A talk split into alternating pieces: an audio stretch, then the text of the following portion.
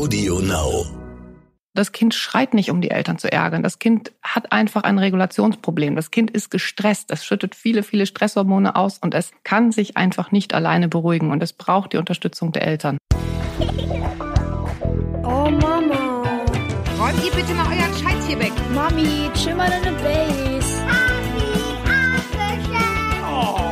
Herzlich willkommen und schön, dass ihr wieder dabei seid bei einer neuen Folge von Elterngespräch, dem Podcast-Talk von Eltern für Eltern. Ich bin Julia Schmidt-Jorzig, habe selbst drei Kinder und jeden Tag neue Fragen rund ums Familienleben. Heute an Dr. Nicole Strüber. Sie ist Fachfrau auf dem Gebiet der Hirnforschung, war auch schon mal hier. Als Entwicklungsneurobiologin publiziert sie seit vielen Jahren über Kindesentwicklung und Hirnforschung, schreibt Bücher dazu und hält Vorträge. Ja, und kommt eben in Podcasts. Heute sprechen wir über die Frage, wie das Wechselspiel zwischen unseren Genen und unseren Erfahrungen und Erlebnissen funktioniert, die wir im Laufe unseres Lebens machen und wie all das unsere Persönlichkeit prägt. Dabei werden wir auch darüber sprechen, wie und ob sich zum Beispiel traumatische Erlebnisse, die zum Beispiel unsere Eltern oder Großeltern erlebt haben, vererben können. Herzlich willkommen. Ja, äh, schön hier zu sein. Wir machen das jetzt ganz Schritt für Schritt. Jetzt wird es wirklich biologisch, neurobiologisch, wissenschaftlich, aber wir machen es so, dass jeder folgen kann. Wir Mhm. kriegen das hin. Also, inwiefern prägen frühkindliche und auch späte Er- Erfahrungen wirklich die Struktur unseres Gehirns, also so wie es aufgebaut ist. Genau. Zu den Genen kommen wir später. Versprochen. Ja, das ist eine ganz zentrale Frage und es ist schön, dass Sie die gleich zu Anfang stellen. Also immer, wenn wir fühlen und denken und handeln, irgendwas machen oder auch wenn wir glauben, gerade nichts zu tun, dann sind in unserem Gehirn zahlreiche miteinander verschaltete Nervenzellen aktiv. Und ja, es ist so, dass in der Entwicklung, dass sich ein Grundgerüst dieser Verschaltungen ganz früh ausbildet. Also im- Säuglingsgehirn? Ja, also schon vorgeburtlich und zwar so in einer Weise, dass zunächst übermäßig verschaltet wird. Es wird ganz viel mit ganz vielem verbunden. Und äh, anschließend entscheiden Erfahrungen, unsere eigenen Erfahrungen darüber, welche Verbindungen stabilisiert und beibehalten werden. Also das, was man nutzt aufgrund seiner Erfahrungen, wird stabilisiert und beibehalten und das, was man nie nutzt, das wird beseitigt, eliminiert. So wie bei einer großen Aufräumaktion. Warum Ja. soll man das behalten, was Ja. man nicht braucht? Also das ist so ähnlich, um es mal ins Bild zu holen, jetzt für, für den Laien. Ich habe ganz viele Autobahnen und die, die ich am meisten benutze, die bleiben erhalten und der Rest wird irgendwann abgebaut. Genau, der Rest wird auch äh, abgebaut. Und, und, und die, die man benutzt, äh, da werden dann Raststätten äh, eingerichtet, sodass es möglichst schön ist alles. Ja, okay, gut. Okay, so, so funktioniert Lernen. Ich benutze Wege immer wieder und dann sind die Verbindungen zwischen den Gehirnzellen stabil und das ist Lernen. Also Genau. jedes Lernen verändert wortwörtlich die Struktur des Gehirns. Ganz genau, ja. Mhm. Und dann gibt's noch eine, noch eine weitere Prägung, also die Frage, ja, ne, wa- was machen eben halt die frühen Erfahrungen, wie prägen sie uns? Eine weitere ganz wichtige Sache im Gehirn ist, dass äh, bestimmte Stoffe ausgeschüttet werden. Also manchmal erfordert die Umwelt, dass wir zum Beispiel besonders wachsam sind oder dass wir besonders motiviert sind, weil irgendetwas wichtig ist in der Umwelt. Dann werden halt Stoffe ausgeschüttet, das sind so ähm, Stoffe wie Stresshormone oder Dopamin, ähm, Noradrenalin, also das ist wiederum Stresshormon. Diese Stoffe, die werden äh, ausgeschüttet und die beeinflussen die Aktivität von Nervenzellen und hierüber unser Verhalten. Und die können zum Beispiel ganze Hirnzentren dann hochfahren. Und äh, auch diese Stoffe werden eben halt durch Erfahrungen geprägt. Ja, das heißt, äh, wenn ich im Dschungel lebe dann, ne, und äh, Mowgli bin, dann brauche ich definitiv äh, ein Mehr an Achtsamkeit oder nicht an Achtsamkeit, sondern an Wachsamkeit, An Wachsamkeit, für Gefahren, genau, genau. als wenn ich in der Stadt in einer Zwei-Zimmer-Wohnung wohne und eigentlich nicht rausgehe. Ne? Genau. Genau. Und das wird eben halt, also diese Stoffe werden eben halt eingestellt, äh, frühkindlich vor allem, durch die Erfahrungen, ja, und äh, so dass eben halt bei Mokli Ja. eben halt mehr Stresshormone zum Ja. Beispiel freigesetzt werden. Okay, das heißt im Umkehrschluss, ähm, wenn ich möchte, dass ich selbst oder mein Kind lernt, sich zu beruhigen, dann muss es das lernen, damit dieser Stoff ausgeschüttet wird, wenn, er, wenn, er, wenn das Kind es braucht. Also was passieren muss, also ist das, dass also diese, dass eben halt ein gesundes Auf und Ab äh, stattfindet. Also wenn wir Menschen Stress haben, dann werden Stresshormone ausgeschüttet äh, oder wenn, wenn wir irgendwelche hohen Anforderungen zu bewältigen haben, ne? sei es jetzt nun, weil wir irgendwie eine Spinne sehen äh, und äh, zurückschrecken, wachsam sein müssen. Ist auch gut so, ne? Genau, das ist gut so. Ähm, oder sei es eben halt auch, weil wir einen Vortrag halten, das ist ein, äh, oder eine Präsentation, ne? das ist ein gern genommenes Szenario in der Stre Stressforschung. Ähm, Dann werden hier mal Stresshormone ausgeschüttet und das ist auch gut und richtig so. Die machen uns leistungsbereit. Und äh, dann ist es aber eben halt wichtig, dass wir uns auch schnell wieder beruhigen. Ja. Und äh, nicht immer in Alarmbereitschaft. Genau, sind. und, und äh, das wird teilweise durch relativ komplizierte Wechselwirkungen des Stresssystems an sich sozusagen bewirkt, dass es wieder runterfährt, also durch so Feedback-Schleifen. Das geht dann hoch und wieder runter. Ähm, Und das andere ist eben halt, dass wir zum Beispiel auch miteinander mit anderen Menschen runterkommen. Ähm, Und da wird dann Oxytocin freigesetzt. Das Bindungshormon. Genau, und Oxytocin hemmt die Stresshormone. Das ist eben halt eine ganz wichtige Wirkung für das Kind. Also wenn, wenn ein Kind beruhigt wird, dann wird eben halt Oxytocin freigesetzt und das Kind kann dann eben halt runterfahren, also auch innen drin sozusagen. Mhm. Das heißt, das Kind lernt, so kann ich mich beruhigen. Genau, also das ist, ist ja genau, also ob das jetzt als Lernen äh, zu bezeichnen, das sind einfach so äh, Stoffwechselvorgänge, die dann äh, stattfinden und es gibt eine Prägung in Richtung einer besonders guten Funktionsweise. Ne? Also dass, Ja. dass man sich eben halt, also dass das, wenn das Stresssystem gut funktioniert, dann kann man eben halt auch gut Stresssituationen bewältigen und wenn das Bindungssystem gut funktioniert, dann kann man sich eben halt auch gut beruhigen. So, ne? Also Sie haben die Stoffe schon angesprochen, die in uns wirken, damit wir in bestimmten Situationen ruhig sind, schlafen können oder eben besonders aufmerksam sein können. Aber die Menschen unterscheiden sich ja auch darin, wie äh, diese Stoffe bei ihnen wirken. Warum ist das so? Genau, das kann an den Genen und auch an den Erfahrungen liegen. Mhm. Ähm, ich kann jetzt mal mit den Genen anfangen. Es ist so, dass wir Menschen, also wir haben für viele, für viele Eigenschaften haben wir unterschiedliche Genvarianten. Ähm, also Genvarianten, also das sind bestimmte Varianten eines Gens. Das Gen kann in der einen oder anderen Form vorliegen.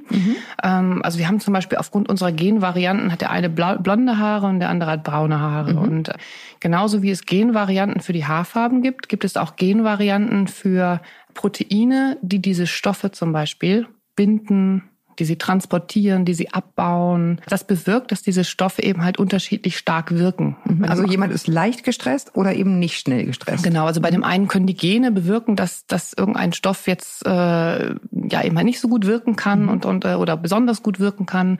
Und daraufhin werden dann mehr oder, oder können die Stresshormone besser oder schlechter wirken und eben halt den Menschen besser oder schlechter bei der Stressbewältigung helfen. Und auch sowas wie ein Bindungshormon oder ein, oder ein Schlafhormon, also Melatonin, ist, ist das richtig als Schlafhormon zu bezeichnen oder ist das zu einfach?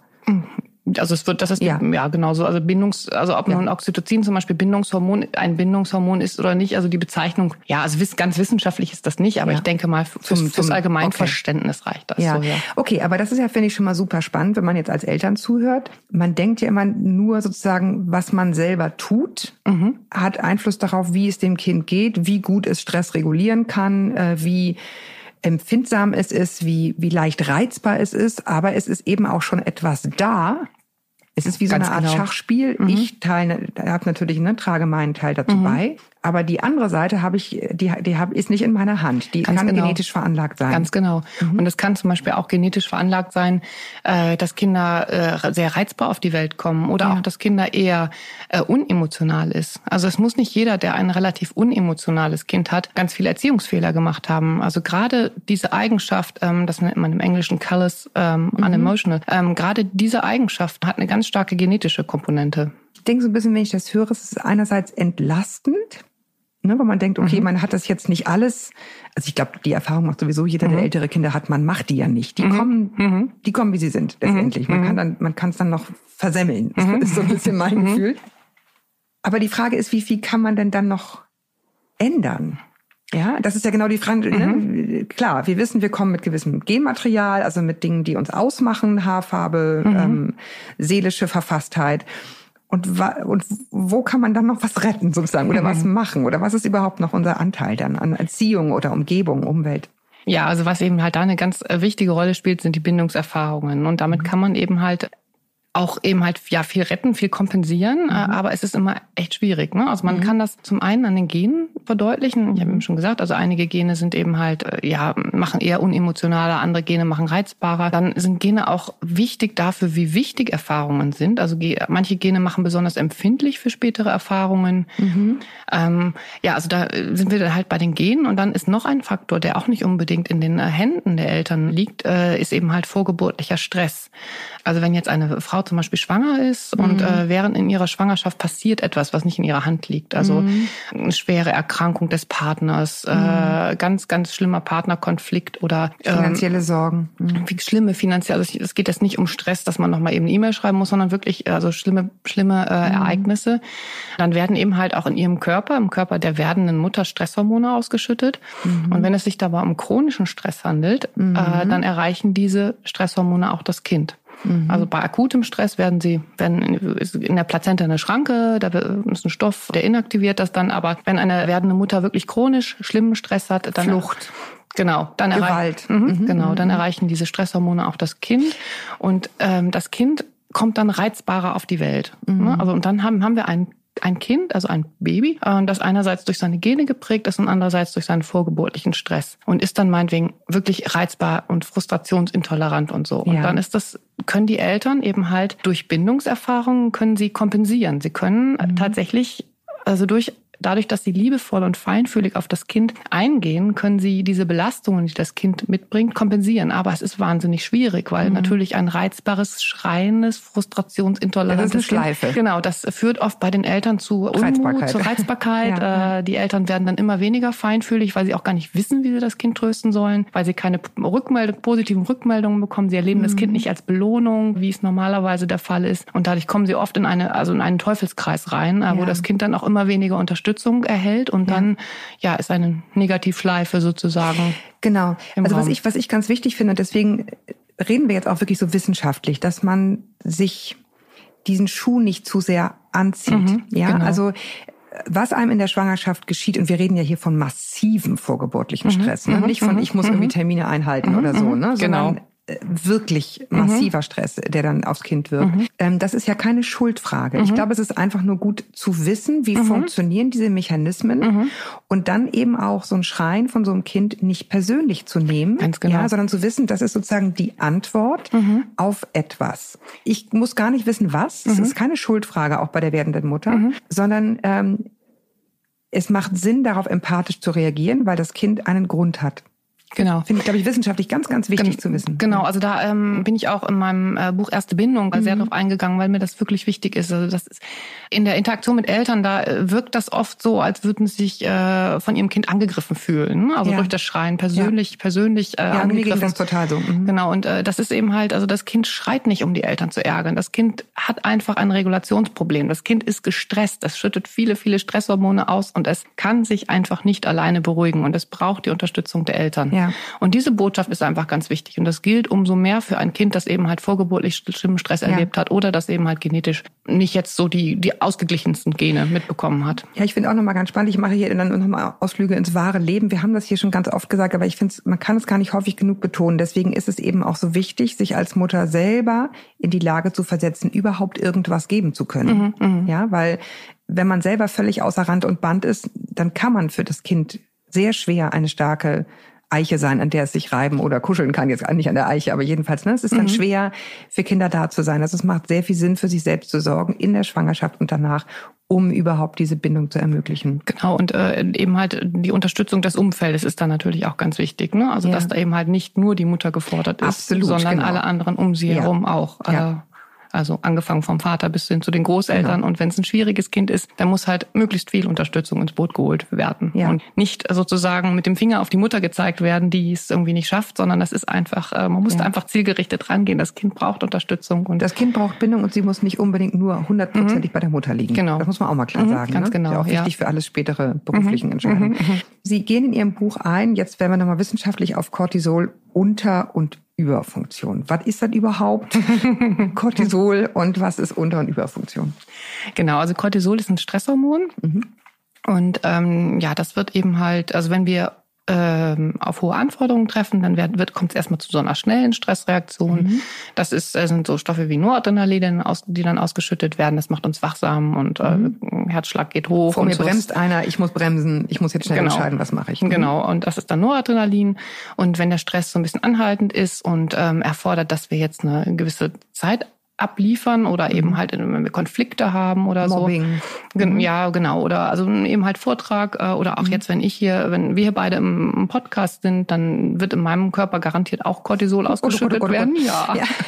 Nein, das ist eben halt das Cortisol, das bewirkt, Ja. dass wir im Hier und Jetzt sind, dass wir einen Tunnelblick haben ähm, und ja, dass wir eben halt abrufen können. Das ist wichtig. Also Stresshormone sind gut. Also ohne die wären wir nicht leistungsbereit. Das, was wir im Alltag als Stress bezeichnen, das ist chronischer Stress, Stress, den wir nicht abstellen können. Und das ist eben halt ganz wichtig, dass dieses Cortisol eben halt ähm, ja ausgeschüttet wird und dann schnell wieder runterkommt. Genau. Und zu viele Stresshormone sind nicht gut. Also die können Nervenzellen schädigen, die können letztendlich die korrelieren damit oder die gehen damit einher, dass wir zu viel grübeln und, und die erhöhen auch das Risiko für psychische Erkrankungen und so. Also das ist wichtig, dass die Stressreaktion dann auch schnell wieder runterfährt. So, und wenn wir uns jetzt einmal Kinder angucken, zum einen eben halt ja Kinder, die vorgeburtlich äh, Stress erleben, dadurch, dass die Mutter gestresst ist. Oder eben halt auch Kinder, die in der äh, frühen Kindheit ähm, viel Stress ausgesetzt sind. Also richtigen Stress. Ne? Genau. Wir reden jetzt nicht von mal sich beeilen, weil die Kita schließt, sondern von genau, massiven genau, Stress. also Mhm. genau, also das geht jetzt äh, also bei dem Stress also, oder beziehungsweise man kann schon differenzieren. Also es ist zum einen massiver Stress, also Missbrauch, Vernachlässigung, Mhm. äh, auch emotionale Vernachlässigung, Abwertung. Mhm. Ne? Das ist ein, alles ist alles massiver Stress fürs Kind. Mhm. Äh, das ist das eine. Aber auch Alltagsstress kann ein Problem sein, wenn das Kind niemanden hat, also in den ersten Mhm. Lebensjahren, äh, der für es da ist und der ihm bei der Regulation hilft. Also wenn ein Kind ständig Alltagsstress erlebt, äh, das Spielzeug klemmt und äh, ähm, hier, hinrennen und da rennen, oder es ist nie jemand da, der wirklich sagt, ach Mensch, ich tröste dich jetzt so, ne? Und ich helfe dir und, äh, und ich nehme dich in den Arm und ich tröste dich. Und äh, wenn die Kinder niemanden hat, der ihre Gefühle aufgreift und, und dem Kind bei der Regulation hilft, äh, dann ist auch das Stress, dann ist auch dieser Alltagsstress äh, Da sind für das aber dann Kind bei, bei der wichtig. Krippendiskussion schon durchaus. ne? Da also wenn, könnten wir da hingehen, ja. Ja. Diese Situation, also in jedem Fall, also führt dazu, dass das Kind in der Kindheit sehr viel Stress erlebt. Mhm. Und die ganzen wissenschaftlichen Erkenntnisse deuten darauf hin, dass eben halt diese frühen Stress, also dass diese frühe hohe Aktivität Mhm. des Cortisolsystems eben halt dazu führt, dass das langfristig geprägt wird. Das Mhm. Cortisolsystem, das Stresssystem wird langfristig geprägt. Mhm. Die frühen Erfahrungen, also die frühen Stresserfahrungen entscheiden Mhm. darüber, wie es langfristig funktioniert. Und äh, da findet man dann eben halt, also wenn man dann vergleicht, wenn, je nachdem, wie viel Menschen, wie viel Stress Menschen erlebt haben, wie dann bei denen später die Mhm. äh, Stressantwort aussieht, dann findet man sowohl eine Überfunktion dieses Cortisolsystems als auch eine Unterfunktion, also bei den Erwachsenen dann. Ja. Und da gibt es viel Literatur zu und ähm, es scheint so zu sein, dass sich die Cortisol-Überfunktion dann entwickelt, wenn Menschen in der Kindheit moderaten Stress hatten, also wenn es noch nicht so ganz, ganz, ganz schlimm war. Ähm, wahrscheinlich, wenn Menschen in der frühen Kindheit schon noch die Möglichkeit hatten, sich irgendwie zu wehren gegen den Stress oder zum Beispiel wütend zu sein oder auch zu fliehen, sich zu verstecken oder dagegen anzugehen. So, ne? Und während jetzt diese ähm, Unterfunktion sich möglicherweise dann entwickelt, wenn äh, Kinder in der frühen Kindheit resignieren mussten, weil sie Ja. sowieso nichts gegen den, weil der Stress so schlimm war, dass sie nichts dagegen tun konnten. Ohnmacht. Mhm. Genau, also wenn Kinder jetzt zum Beispiel vernachlässigt werden oder so. Und äh, also da ist dann, also es hat macht ja, äh, es hat ja alles, was wir, äh, was wir erleben, immer so einen Sinn. Und Ja. wenn man äh, in der Kindheit äh, nicht sowieso nichts tun kann, warum soll denn das Stresssystem noch aktiv sein? Ja. Also das fährt dann runter. Man Ich mach's mal, einmal, mach's mal einmal konkret, ja. Also wenn ich jetzt sage, was man ja früher gesagt hat, Kinder schreien lassen. Mhm. Ne? Nach dem Motto, wie, wie nannte man irgendwie, stärkt die Lungen, hieß es bei Ja, Johanna ja, genau. Hara, Mhm, ja. Dann ist es eben in Wahrheit so, ja, irgendwann schlafen die dann ein, Mhm. aber das ist halt letztendlich eine Totalresignation, Mhm. äh, die mit erheblichem langanhaltenden Stress verbunden ist. Mhm. Und das bedeutet oder kann bedeuten, nach ihrer Lesart oder nach wissenschaftlichem Stand, dass das Kind halt zeitlebens ähm, auf Stress extrem reagiert. Genau, also das ist jetzt die, die Annahme Mhm. sozusagen, die sich aber nicht aus Studien ableitet, in denen genau das untersucht wurde. Ne? Also Mhm. es wurde jetzt nicht sozusagen untersucht, wie sich das Stresssystem entwickelt bei Kindern, die, die man hat schreien lassen, so, ne? Mhm. Ja, äh, sondern ja, so spezifisch wird's Gen- wahrscheinlich eh nie. Ja. Mhm. Genau, das sind dann eben halt gröbere Untersuchungen. Ne? Wie viel Stress hat äh, das Kind gehabt, wie emotional sind die Eltern auf das Mhm. Kind eingegangen und so. Und äh, da wird dann eben halt geguckt, was kommt am Ende raus. Mhm. Und ja, aber grundsätzlich denke ich, nach allem, was ich weiß, sozusagen Mhm. aus der Wissenschaft, aus der Stressforschung, dass dieses Schreien lassen ähm, eben halt tatsächlich dazu führt und, Ja. und äh, wirklich Und dann eben diese hat. ne, dieses Gefühl, so ich, wenn, ich schreie, nützt es nichts, mich hört hier keiner, äh, dann kann ich es auch bleiben lassen. Genau. Das ist sozusagen dann gelernt, aber ob man diese Art lernen möchte, ist halt eine andere Frage. Ich wollte noch einmal ganz kurz sagen, ich habe die Krippe irgendwie reingeschmissen. nein, ich wollte nicht sagen, es ist per se schädlich. Ne, es geht nur darum, kann ich sicherstellen, dass mein Kind in der Krippe eine sichere Bindung hat? Mhm. Wenn nicht, löst das Stress aus. Ich glaube, diese, diese Rechnung kann man schon aufmachen. Die Rechnung ne? kann man schon aufmachen, ja. Also es Ja. ist eben halt äh, durchaus können äh, Erzieherinnen auch, Absolut. auch Bindungspersonen sein Ja. für das Kind. Also es ist für das Kind ist es einfach wichtig, dass es eine feinfühlige, liebevolle Bindungsperson hat, die äh, auf es reagiert. Genau, die auf es reagiert, die zuverlässig für es verfügbar ist. Und äh, wenn, wenn das nicht der Fall ist, dann, dann kann eben halt das, das Stresssystem des Kindes nicht effizient gehemmt werden, was eigentlich eine Voraussetzung für eine gesunde Entwicklung des Stresssystems ist. Ja. Ähm, wenn ich, wenn ich äh, solche Bücher wie Ihre lese, super interessant, dann kommt bei mir trotzdem irgendwann das Gefühl, dass ich denke, Wahnsinn, das ist so komplex, also ein Wunderwerk eigentlich, wie die Menschen funktionieren, diese Mischung aus Gen und Erfahrung, also unglaublich. Aber auch ein bisschen so, dass wenn man es liest, dass man denkt so, ja und was, was mache ich jetzt damit? Ja, also so, was kann ich tun, damit es irgendwie gut läuft? Habe ich darauf überhaupt einen Einfluss oder sind wir nur die Summe unserer Gene? Ähm, das beinhaltet jetzt auch so, so, so ein paar Fragen gleichzeitig. Also ich kann jetzt erstmal ganz die Summe unserer Gene, also ähm, dazu noch was sagen. Denn ähm, also wir sind immer das Ergebnis von Gen und Umwelt. Ne? Also Okay, das, also beides. Das ist schon mal die erste genau, wichtige Feststellung. Genau, und wir sprechen ja ähm, häufig auch von Gen-Umweltwechselwirkungen. Da gibt es gleich mehrere. Also früher hieß es immer, äh, wenn da wurden bestimmte Eigenschaften angeguckt, Intelligenz zum Beispiel oder so, und dann wurde immer gesagt, okay, das hat so und so viel Prozent äh, genetischen Anteil und so und so viel Prozent äh, äh, Umweltanteil. Ähm, heutzutage ist man davon weg. Heutzutage sagt man, eigentlich alle Eigenschaften sind das Ergebnis von Genen und Umwelt von, einer Wechselwirkung. Die dieser beiden. Heißt, das eine beeinflusst das andere Genau. und andersrum. Genau. Und das äh, ist zum Beispiel so, dass die Gene beeinflussen, wie wichtig die Umwelt ist. Also einige Genvarianten, ich habe ja vorhin von Genvarianten gesprochen, machen besonders empfindlich für die Umwelt. Also wenn man die hat, dann spielt es eine ganz große Rolle, ob man vorgeburtlich Stress hat oder nicht. Und äh, wenn man andere Genvarianten hat, dann ist, Ist man da das unempfindlich? Genau, ist das nicht Dann so ist man wichtig. sozusagen äh, angeborener, äh, angeborenermaßen resilienter, Genau, Ganz genau, ganz genau. Ähm, das ist eine Richtung. widerstandsfähiger, sage ich nochmal ganz deutsch. Ja. Mhm. Genau, das ist eine Richtung, äh, Richtung, also Gene beeinflussen, wie wichtig die Umwelt ist. Dann ist es aber auch so, dass die Umwelt beeinflusst, wie wichtig die Gene sind. Ähm, wenn wir uns jetzt zum Beispiel das mit der Intelligenz nochmal angucken, ähm, wenn ein Kind in einem behüteten Umfeld, in einem anregungsreichen Umfeld aufwächst, dann äh, spielen die Gene eine große Rolle. Dann, ähm, ob das, also dann kann das Kind sozusagen sein Potenzial äh, entfalten. Wenn, wenn das Kind aber oder wenn Kinder in einer deprivierten, äh, stressreichen Umwelt äh, aufwachsen, Mit den gleichen Genen. ja, da, beziehungsweise dann spielen die Gene keine große Rolle. Also dann, weil die Kinder ohnehin ihr Potenzial nicht ausleben können. Also es spielt keine große Rolle, ob sie besonders intelligente, in Anführungszeichen, Gene haben oder nicht, weil sie die sowieso nicht ausleben können. Das ist dann, also die Umwelt beeinflusst, wie wichtig die Gene sind. Und da ist dann ganz wichtig, dass eben halt Interventionen greifen, ne? dass die Kinder eben halt dann tatsächlich auch ihr Potenzial ausleben können. So. Und ähm, das ist die zweite Wechselwirkung. Äh, Eine weitere ist eben halt auch noch, dass die Umwelt auf die Gene einwirken kann. Und äh, da sind wir bei der Epigenetik. Das ist das, was ich gerade meinte. Ich meinte, ich war sozusagen zu früh. Ne? Also wenn sozusagen schlafende Gene geweckt werden oder eben nicht. Genau, also das ist, also die Epigenetik ist ja seit, seit einigen Jahren jetzt dann doch in aller Munde, obwohl man oft auch gar nicht so ganz genau weiß, was es ist. Ja, genau, Ähm, wir wollen das jetzt wissen, Sie müssen das jetzt erklären. okay. wie, wie lange habe ich? Fangen Sie mal an. Also, also letztendlich ist die Epigenetik ein Forschungsgebiet, äh, das sich damit beschäftigt, äh, wie die Aktivität von Genen äh, beeinflusst wird. Ähm, also Gene kodieren ja für Proteine und Proteine sind an unzähligen Prozessen beteiligt, also an allem eigentlich. Also Eiweiße, die im Gehirn das sind Eiweiße. mitbauen. Mhm. Genau, das sind Eiweiße und äh, die, ähm, ja, die sind dafür, die binden Stoffe, die transportieren sie, die katalysieren als Enzyme chemische Reaktionen, die bilden Strukturen im Körper. Also die sind Also die Stoffe, von denen Sie sprachen, Cortisol, Noradrenalin und so weiter. Genau, also Oxytocin, Genau, genau. genau. Also wenn ich da von Bindungsstellen rede oder so, dann sind das immer Proteine. Und, ähm, aber ja, Proteine haben noch zahlreiche andere Funktionen. So und es ist eben also Gene kodieren für diese Proteine und die Gene Was heißt können kodieren in dem Fall? also die liefern sozusagen die Informationen für die Herstellung von Proteinen. Und die Gene können an und abgeschaltet werden. Das Und- meinte ich mit dem Schlafen. Die sind da. Genau, genau.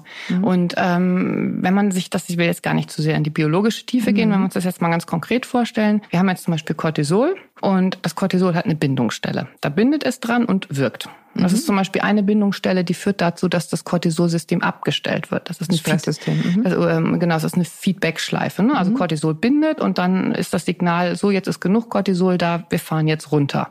Das bewirkt, dass das nicht anhaltend aktiv ist, sondern dass es schnell wieder runterkommt. Also in der Situation, Stresssituation ist vorbei, kann sich wieder beruhigen. Genau, das ist so, so ne, und das ist das Signal. Und wenn jetzt das Gen für diese Bindungsstelle abgeschaltet wird, dann ist die nicht mehr da oder nicht mehr in dem Umfang da, in einem Ausmaß, äh, und dann funktioniert das nicht so gut. Dann bleibt die Cortisolfreisetzung erhöht, weil eben halt die Bindungsstelle nicht da ist. Und ähm, Dauerstress. Das kann den Dauerstress bewirken. Und das ist dann eben halt eine epigenetische äh, Veränderung. Und es ist jetzt so, dass das gezeigt wurde, dass Umwelteinflüsse, also Erfahrungen, eben halt diese epigenetischen Veränderungen bewirken können. Da werden dann kleine, äh, also aufgrund der Umwelteinflüsse werden kleine äh, Moleküle an die DNA geheftet. Dadurch wird die DNA äh, weniger gut zugänglich. Also so als würde Kaugummi die Seiten eines Buches verkleben, kann die DNA nicht mehr richtig abgelesen werden. Es wird weniger von dem, von der Bindungsstelle dann produziert und man ist eben halt langfristig dann auf Dauerstress eingestellt. Also das wird sozusagen verankert. Ja, aber das bedeutet, um es jetzt nochmal bildhaft zu machen, dass wirklich die Erfahrung dann das Genmaterial verändert. Genau. Also Ja. das, ja, nicht das Genmat, also nicht, nicht den genetischen Code, also nicht Mhm. äh, das Genom an sich, sondern einfach die Aktivität. Also Die Aktivität des Gens, äh, was da ist. Genau, also des Ja. Gens, genau. Das Gen wird Ja. an oder abgeschaltet. Ja, das bedeutet, dass Anlagen, die ich habe, halt entweder wach werden oder nicht. Je Genau. nachdem, was ich erlebt habe. Also ich bin jemand, der was ich eigentlich äh, von von meiner Gen äh, von meinem Genmaterial her einigermaßen stressresistent ist, dann komme ich in einen Krieg zum Beispiel, ist jetzt extrem schwarzmalerisch so, und dann hat das Einfluss darauf, wie dieses Gen, was eh schon da war, sich weiter verhält. Grundsätzlich ist das so, Mhm. wobei es eben halt auch dann noch andere Gene gibt, die beeinflussen, ob sie überhaupt so empfindlich sind. So, ne? Ja, Aber das, ich ja. meine, das sind letztendlich, das sind ja ähm, zig Gene, die da eine Rolle spielen und äh, also nicht immer nur eins. So, Mhm. ne? Und äh, aber grundsätzlich ist das eben halt so, dass Erfahrungen eben halt beeinflussen, Wie Gene. wie Gene funktionieren Ja. und deshalb auch wie diese Stoffe wirken können. Und ähm, das, ähm, Sie hatten jetzt eingangs eben halt auch noch gefragt, also ist, stehen wir dann da und können gar nichts tun. Mhm. Ja. Es ist so, dass Klingt so kompliziert, dass man denkt, kann ich, wo, wo, wo, wo fasse ich da jetzt an? Ja. Genau, und das ist eben halt so, dass also zum, zum einen scheint es so zu sein, dass diese epigenetischen Veränderungen durchaus dafür da sind, uns an unsere Umwelt anzupassen. Mhm. Also wir haben frühkindlich irgendwelche bestimmten Erfahrungen. Diese Erfahrungen führen dazu, dass eben halt Gene an- oder ausgeschaltet werden, so dass wir gut an unsere Umwelt angepasst So dass sind. Mowgli im Dschungel überleben kann. Genau, also das Stresssystem wird entweder hochgefahren oder runtergefahren, je nachdem, wie unsere Umwelt äh, das für unsere Umwelt das sinnvoll ist. Dass sich Umwelten so schnell ändern wie heutzutage, das wusste die Evolution nicht. So, Ja. ne? Früher war irgendwie einmal Mowgli, immer Mowgli, ne? Ähm, Ja. Einmal Lachsfischer, immer Lachsfischer. Das ist heutzutage nicht mehr so, ähm, aber trotzdem ist das der Sinn. Also wir werden angepasst so. Ja. Ähm, es ist aber so, dass äh, auch wahrscheinlich diese äh, diese epigenetischen Veränderungen, die können sind sind auch reversibel. Also umkehrbar. Umkehrbar, genau. Und ähm, es scheint so zu sein, dass zum Beispiel auch Psychotherapie äh, diese ähm, epigenetischen Veränderungen bewirken beziehungsweise auch möglicherweise rückgängig machen kann. Ich meine, das ist das, was wir ja eingangs besprochen haben mit den Autobahnen. Ne? Mhm. Also da ist eine Autobahn eingefahren.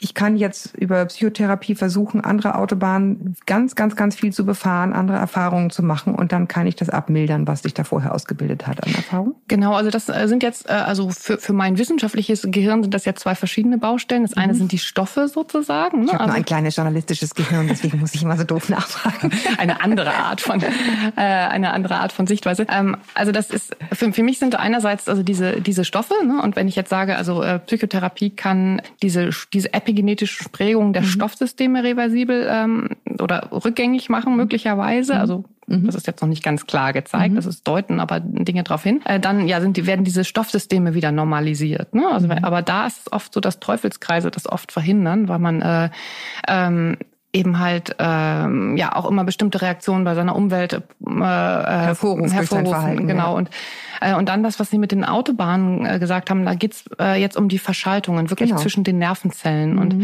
da haben wir jetzt zum Beispiel wenn wir jetzt äh, bestimmte Erfahrungen gemacht haben äh, in der Kindheit und daraufhin haben wir bestimmte Verhaltensmuster ausgebildet, äh, zum Beispiel eben halt, äh, wir äh, zum Beispiel vermeiden wir bestimmte Situationen mhm. oder sowas, ähm, dann ist das natürlich in diesen Verschaltungen gespeichert und wenn wir dann eine Psychotherapie machen, dann können durchaus Ersatzpfade eben halt mhm. gelegt werden, aber diese Ersatzpfade, die müssen eben halt immer wieder eingeübt werden, mhm. ähm, damit sie auch stabil werden. Mhm. Deshalb sind eben halt so Kurzzeittherapien auch nicht nicht unbedingt wirksam. Mhm. Es müssen wirklich ganz stabile Ersatzpfade geschaffen werden und an, auch an, an Motivationen, also an mhm. Belohnungen gebunden werden. Und was eben halt in diesem Zusammenhang ganz wichtig ist, ist, dass wenn Menschen dann wiederum Stress erleben, also wenn mhm. sie starkem Stress ausgesetzt sind nach einer Therapie zum Beispiel, dann sind das wiederum ganz einfache stoffliche Prozesse, die dazu führen, dass man auf diese alten Autobahnen wieder zurückfällt. Mhm. Also das ist einfach so, dass, dass das, das, das Gewohnte, was sehr stark wirkt. Ne? Das, das Gewohnte, ganz stark stabilisierte wird dann in dem Moment wieder bevorzugt. Ja. So. Jetzt haben wir so über Stress geredet. Jetzt drehen wir es mal ans Positive. Das ist ja das, was, ne, was passiert, wenn, wenn Stress ist der positive Umkehrschluss müsste ja bitte auch gelten, oder? Mhm. Ja, aber natürlich. also positive Erfahrungen machen auch was mit uns. Natürlich, also genau, also positive Erfahrungen äh, prägen diese Systeme ganz genauso. Wir haben jetzt mhm. eben halt über Stresshormone mhm. geredet, mhm. wir können auch über Oxytocin reden. Mhm. Ähm, wenn Kinder jetzt zum Beispiel getröstet werden, also jetzt, mhm. wir haben jetzt ein ganz normales Kind in einer ganz normalen äh, mhm. Familie, Kind schreit, Kind hat Probleme, Kind wird getröstet, kuschelt, wird gestillt, wie auch immer, dann wird Oxytocin freigesetzt. Und ähm, auch dieses Oxytocin-System, das äh, scheint langfristig über einen epigenetischen Mechanismus geprägt zu werden. Das heißt, dass äh, Kinder, die in der frühen Kindheit viel Oxytocin freisetzen, haben in der Regel auch als Erwachsene ein stabile gut, Beziehung, genau, ein ja. gut funktionierendes Oxytocin-System. Das und äh, das bringt führt dazu, dass sie auch in Beziehungen Oxytocin freisetzen und gut, also also bindungsfähig sind, äh, mhm. sich gut entspannen können, Beziehungen äh, motiviert sind, Be Beziehungen einzugehen. Also auch dieses positive äh, System wird eben halt geprägt. Ja, also das ich, im Buch haben wir es, glaube ich, nochmal unterschieden und ich hoffe, ich äh, sozusagen bringe es nicht durcheinander. Das eine ist, etwas wird sozusagen vererbt, weil ich mir das angucke, wie meine Eltern das machen. Und das wirkt natürlich auf mich und auf meine Gene. Und das andere ist, dass es tatsächlich vererbt wird, was ich erlebe. Also genau. auch genetisch vererbt wird, weil die Gene geprägt sind. Genau, also die Grundfrage ist, warum werden bestimmte Eigenschaften von einer Generation an die nächste weitergegeben? Mhm. Also das ähm, Gewaltbereitheit. Genau, oder? ne? Also der der Geschlagene wird äh, zu selbst ja. zum Schläger und äh, oder eben positive genau, Bindung auch. Mhm. Genau, die Oma war sicher gebunden, die Mutter oder mhm. ne, und das Kind auch. Das genau, da gibt es mehrere Möglichkeiten. Zum einen eben halt äh, über die Schwangerschaft oder mhm. über das Verhalten. Also das ist dann äh, mhm. so, dass jetzt zum Beispiel eine, wenn wir jetzt eine Mutter nehmen, die schwierige Kindheitserfahrungen hatte mhm. und daraufhin eine Depression entwickelt hat und die so eine Cortisol-Überfunktion hat. Also bei ihr werden zu viele Stresshormone ausgeschüttet. So, jetzt ist sie schwanger und schüttet in der Schwangerschaft auch mhm. mehr Stresshormone aus, mhm. chronisch. Und das erreicht auch das Kind. Wie gesagt, nicht ein bisschen, sondern chronisch. Genau, mhm. chronisch, also hat mhm. Stimme, Depression, äh, chronisch viel Stresshormone. Mhm.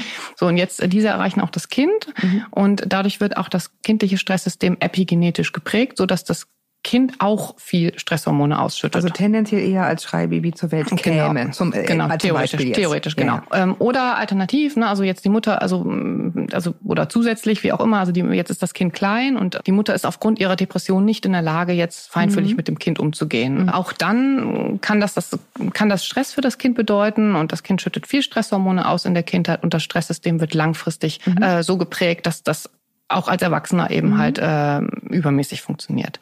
Daraufhin kann das Kind dann ebenfalls Depressionen bekommen. Das geht dann in der nächsten Generation dann auch ja. weiter so, ne? Und das in diesem Moment ist, ist es kann, kann. Ne? Also es sind noch ganz, ganz viele andere Faktoren wichtig. Es sind die Gene wichtig und es ist auch wichtig, wie viel Unterstützung jetzt zum Beispiel durch den Vater oder durch die Großeltern. Zum Vater, zur Oma. Genau, also das ja sind viele so Fälle, viele ne? Faktoren, die da noch ja. mit reinspielen. Aber das ist jetzt so ein... Äh, ne, also, kein Automatismus, das finde ich wichtig zu sagen. Genau, ne? genau. Und das ist, oh Gott. Und das ist eben halt auch ja. ganz, ganz wichtig, also dass wir im Kopf behalten. Also deshalb sind Interventionen so wichtig. Deshalb ist das wichtig. Eingreifen dass, und ja. Genau, deshalb ist das wichtig, dass äh, auch äh, Oma dann da ist. Oma und auch äh, grundsätzlich äh, Beratung. Beratungsstellen, ne? dass die, dass die Familien dann auch ähm, eben halt Beratungsstellen in Anspruch nehmen, ne? um ihre Feinfühligkeit äh, auszubauen und, und, und die Signale des Kindes kennenzulernen. Sich Hilfe zu holen. Genau, also das ist eben halt alles ganz wichtig. Also wenn ich, wenn ich jetzt hier was aufzeige, dann geht es darum, äh, das kann passieren und deshalb ist Hilfe so wichtig. Ja. So, und, Und niemand ist schuld. genau, niemand ist ja, schuld. das finde ich wichtig, ne? weil das ich glaube, als absolut Mutter wichtig, fühlt man ja. sich, Mhm. gerade weil das so eng ist, dieser Genau. eigene Körper, äh,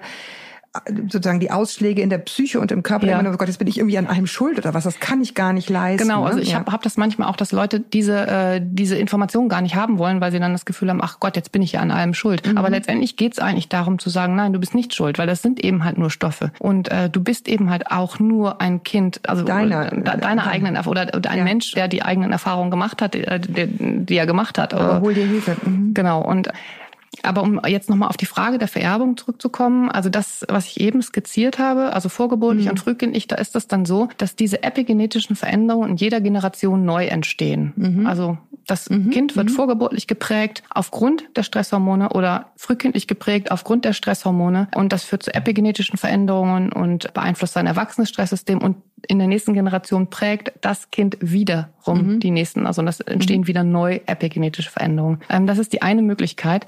Die andere Möglichkeit, die diskutiert wird, ist, dass diese veränderte Genaktivität durch die epigenetischen Markierungen, dass die weitergegeben werden kann, ohne dass ein Kind in der Nachfolgegeneration diese neuen Erfahrungen nochmal macht. Also, dass dass das- unterbrochen wird. Nee, nicht unterbrochen, also sondern dass, dass eben halt äh, bestimmte epigenetischen Markierungen in den Keimzellen vorhanden sind.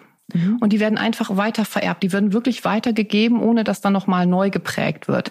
Also wenn jetzt zum Beispiel, ähm, also es wurde in Tierversuchen deutlich gezeigt, dass wenn Tiere zum Beispiel Angst vor einem Geruch hatten, ähm, aufgrund einer Furchtkonditionierung, okay, ja, mhm. dass dann zum Beispiel die Nachfolgegeneration und auch die übernächste Generation Angst vor hat. dem Geruch hatte, Ohne es zu erleben. obwohl sie jemals, nie, niemals erlebt hat, dass dieser Geruch irgendwie eine negative Konsequenz hatte. Auch da ist ja klar, was die biologische Funktion ist. Wir passen uns an. Genau, wir passen uns an, also dass äh, die die Tiere also passen sich an ihre Umwelt an, in der dieser Geruch Gefahr bedeutet. Also das biologisch ist man darauf eingestellt. Das ist die Funktion. Und ähm, in diesem Versuch konnte eben halt wirklich gezeigt werden, dass eben halt das weitergegeben wird, diese epigenetische Veränderung, dass die weitergegeben wird, ohne dass die Nachfolgegenerationen diese Erfahrung machen müssen. Ja. Die müssen nicht selber riechen, das ist Feuer und das, dann, dann Genau. verbrenne ich, sondern die, die haben es gelernt durch Vererbung, in Anführungsstrichen gelernt. Ist jetzt Ganz, ganz genau. wissenschaftlich nicht richtig. Genau, ganz genau. Und das ist beim Menschen noch nicht so eindeutig gezeigt worden, Ja, aber es spricht nahe. vieles dafür, dass solche Mechanismen eben halt auch stattfinden. So, jetzt habe ich 13 Jahre Schule und viel Berufstätigkeit hinter mir, aber mir hat noch selten so die Birne geraucht wie jetzt. Entschuldigung. Okay, aber ich danke Ihnen total, dass Sie uns äh, sozusagen mitgenommen haben. Das ist ja ein total spannendes Feld und komplex. Ich finde, äh, meine Quintessenz, wenn ich mich damit befasse, ist immer, es ist ein Wahnsinn, was für tolle, komplexe Lebewesen wir sind. So unfassbar spannend, wie das alles zusammenhängt. Wer davon mehr wissen will, liest gerne die Bücher von Nicole Strüber, die haben wir bei uns auch in den Shownotes. Also ich danke Ihnen sehr, dass Sie uns haben teilhaben lassen an Ihrem umfangreichen Wissen und vielleicht sehen wir uns nochmal wieder zu anderen Themen. Sehr gerne. Ich danke euch da draußen, falls ihr noch wach seid, hallo, dass ihr uns gefolgt seid. Ja, Folgen apropos könnt ihr uns auch gerne auf Instagram, auf unserem Account äh, Elternmagazin, da könnt ihr diese und andere Folgen kommentieren. Oder ihr schreibt mir wie immer an podcast.eltern.de, freue ich mich drauf. Bis wir uns wieder hören, haltet den Kopf über Wasser. Ahoi aus Hamburg und tschüss.